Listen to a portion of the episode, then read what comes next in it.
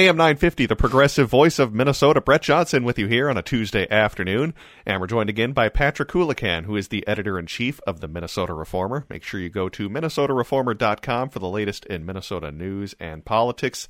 As today we are going to be talking about marijuana legalization in Minnesota, as recreational weed is now legal in the state.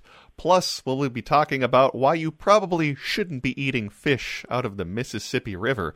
That's according to the Minnesota Department, or the Minnesota DNR. And needless to say, I probably wasn't planning on doing that anyways, but we're going to be talking about this new DNR recommendation from the state saying that some of the fish that you could be catching from the Mississippi River could be contaminated with PFAS chemicals. So, Patrick, thanks so much for coming on the show today.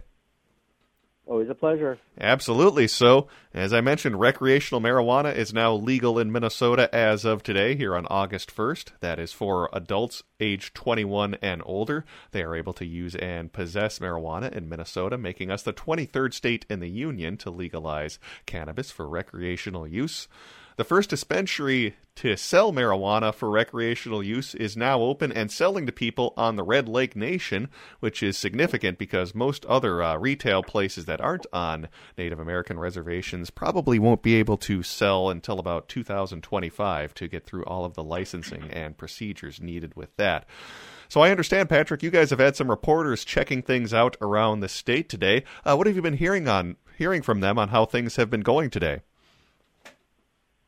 Yeah, Max Nestorak is up at Red Lake, and he was there. And you can go to our website, MinnesotaReformer.com, and see all the folks in a very festive mood.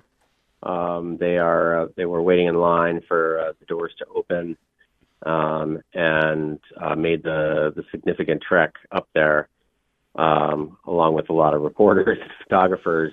So, as you mentioned, Red Lake opening.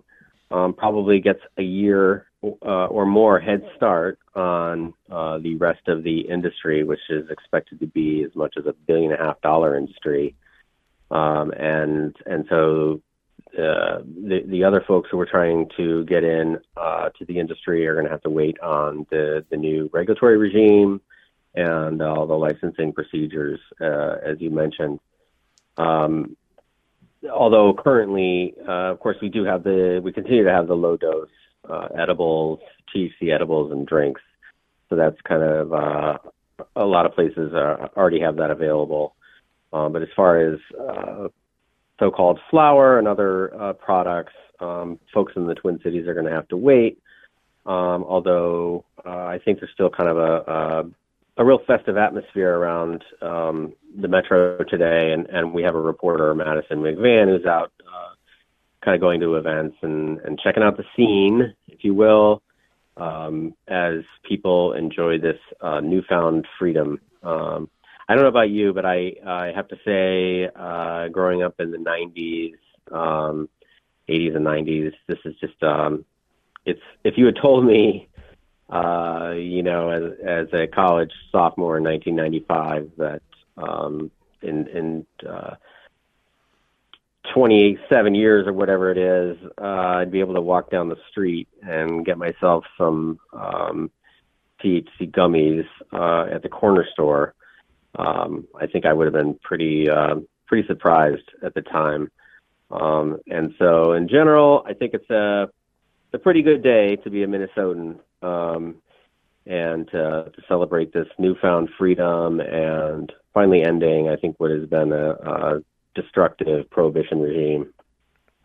Oh, I'm absolutely with you. I mean, even going back like 10 or 15 years ago, I would have been relatively shocked just for the fact that Minnesota, when it kind of comes to these types of vice issues, is usually a little bit behind the curve. I'm even thinking about, like the sale of fireworks, where we've obviously lagged behind states like Wisconsin. So I thought we would kind of go in the same boat when it came to cannabis legalization. But lo and behold, we do have it now recreationally legal in the state. I do want to focus a little bit now on the ability of Native American tribes and their ability to sell a little bit ahead of the curve, as we were mentioning. Let's talk about why that is the case, and I'm curious if there's expected to be any other expansion from other possible Native American tribes around Minnesota to open their own dispensaries, because I imagine this could have a pretty big economic impact for some of these places. Yeah, so these are sovereign nations, so they don't, their laws are different from the rest of the state. And so they're allowed to make their own laws regarding legalization, and Red Lake recently did, and White Earth has as well. Max, a reporter, scooped that as well on, I think that happened on Friday. So, you know, for now, they're the only game in town, if you will, as far as having the full suite of products.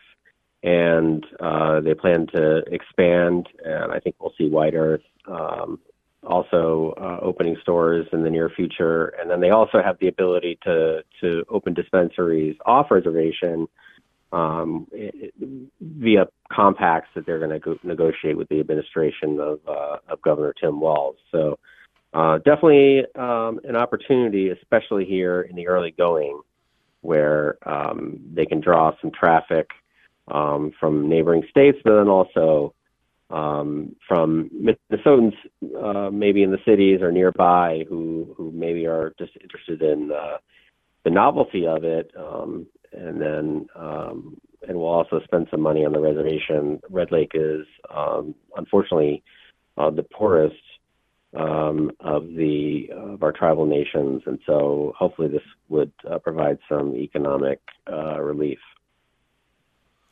Well, I know you mentioned in the newsletter this morning that you are going to be working on a column eventually that talks about maybe kind of how we should portray the legalization of cannabis, and how maybe it should be mildly discouraged, but not quite saying, well, we need to make it illegal, but kind of treating it like we do alcohol, for instance, where obviously it's legal, but it's a little bit discouraged.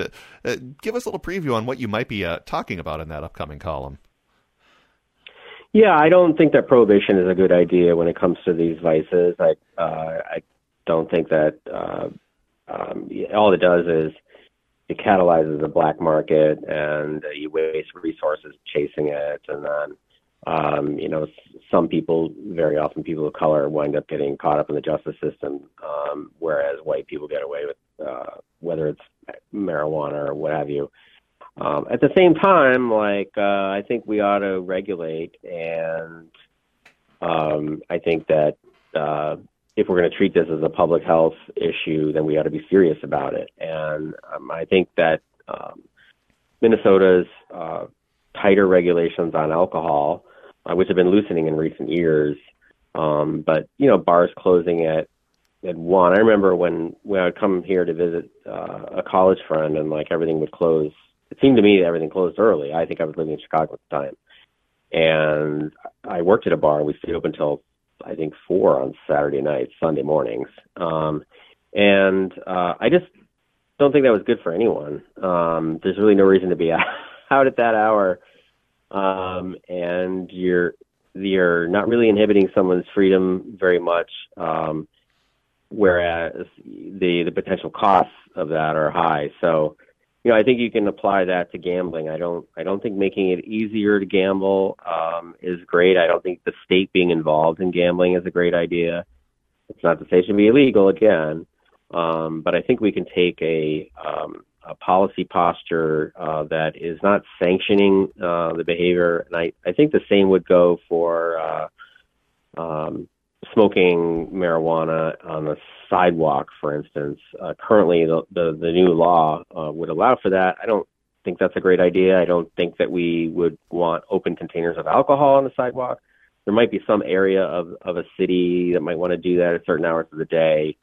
But, you know, we've had great success in the United States curbing tobacco use.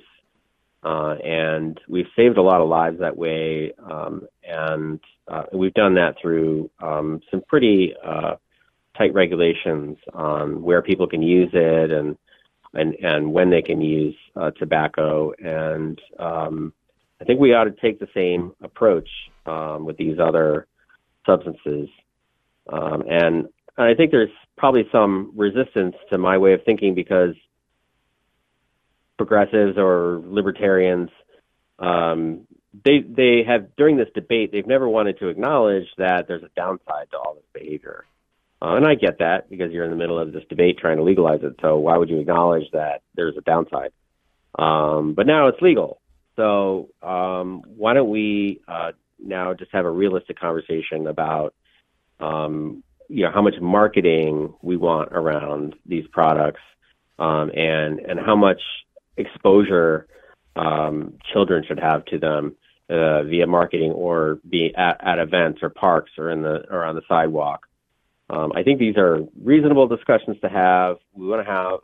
Governor Tim Walz said he wants to have the most family-friendly place in the country, or the best place to raise children. And you know, I don't think an open container of alcohol on the street matches up with that goal. And I don't really think that like someone smoking openly on the sidewalk matches up with that goal either. Again, we're not trying to be puritanical here, I'm not in favor of prohibition, but these are public health issues, and we ought to take them seriously. Well, I think you bring up a good point with that marketing piece, because especially as we see, I'm guessing by 2024, especially into 2025, these types of dispensaries are going to be popping up just about everywhere. And yeah, there could be some issues popping up with marketing. So yeah, that's going to be something that I think will be a major issue coming up in the next couple of years. I do want to move on to one other story you guys have been working on over at the Reformer, and that has to do with fish from the Mississippi River, because state health officials have issued an advisory saying not to eat fish caught in the Mississippi from St. Paul to Hastings, as well as Lake Rebecca. And this is due to those infamous PFAS chemicals that you've probably been hearing about from 3M. The advisory applies to children under the age of 15, plus people who are or could become pregnant, and people who are breastfeeding or plan to breastfeed. Kind of sounds like I'm reading a disclaimer for some sort of drug commercial, but that's essentially the guidance from the state saying don't be eating the fish from, the Mississippi River.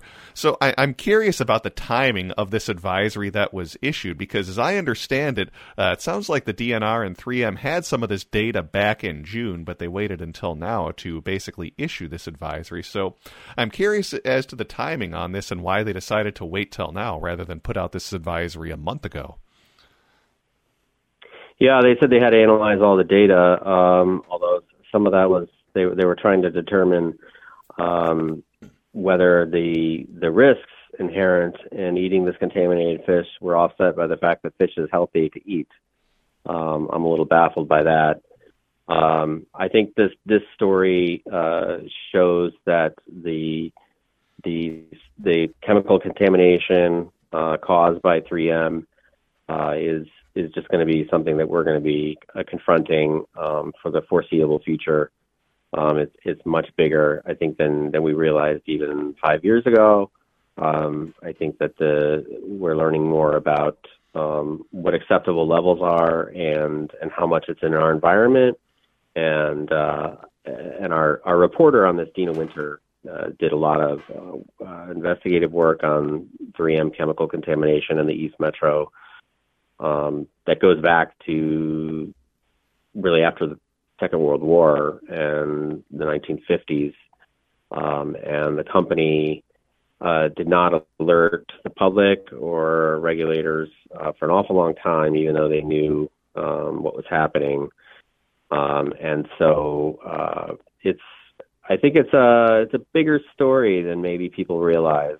And also in the back round here is that 3M is, you know, negotiating this $10 billion settlement or thereabouts for contaminated drinking water systems all over the country. So this is quite a story, and it's going to be for a while. And does the recent legislation that the legislature just passed, which I believe banned these PFAS chemicals, does that have an impact at all on what's happening with the Mississippi in terms of how things are reporting? Or is this kind of more about, preventing these types of things from happening in the future? Yeah, the problem is that these chemicals are very difficult. They're very stable.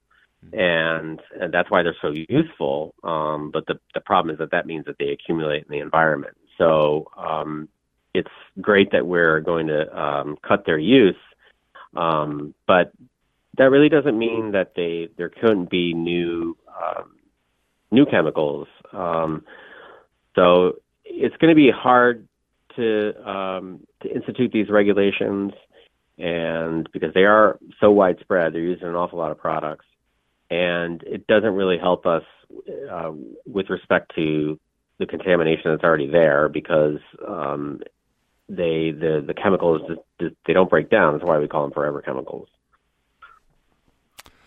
And final question for you, are there any more ongoing investigations or plans by state officials regarding what's happening with the Mississippi River? Any future guidance that they've given an indication on, or are we still kind of early in the process in terms of, well, what we kind of know about what's been happening? Because as you said, this is a big deal. This is the Mississippi River, a huge river, and that's a big area we're talking about, basically from Minneapolis or from St. Paul down to Hastings and Lake Rebecca. Yeah, I mean, they apparently 3M is this is an ongoing investigation that's not public, and 3M has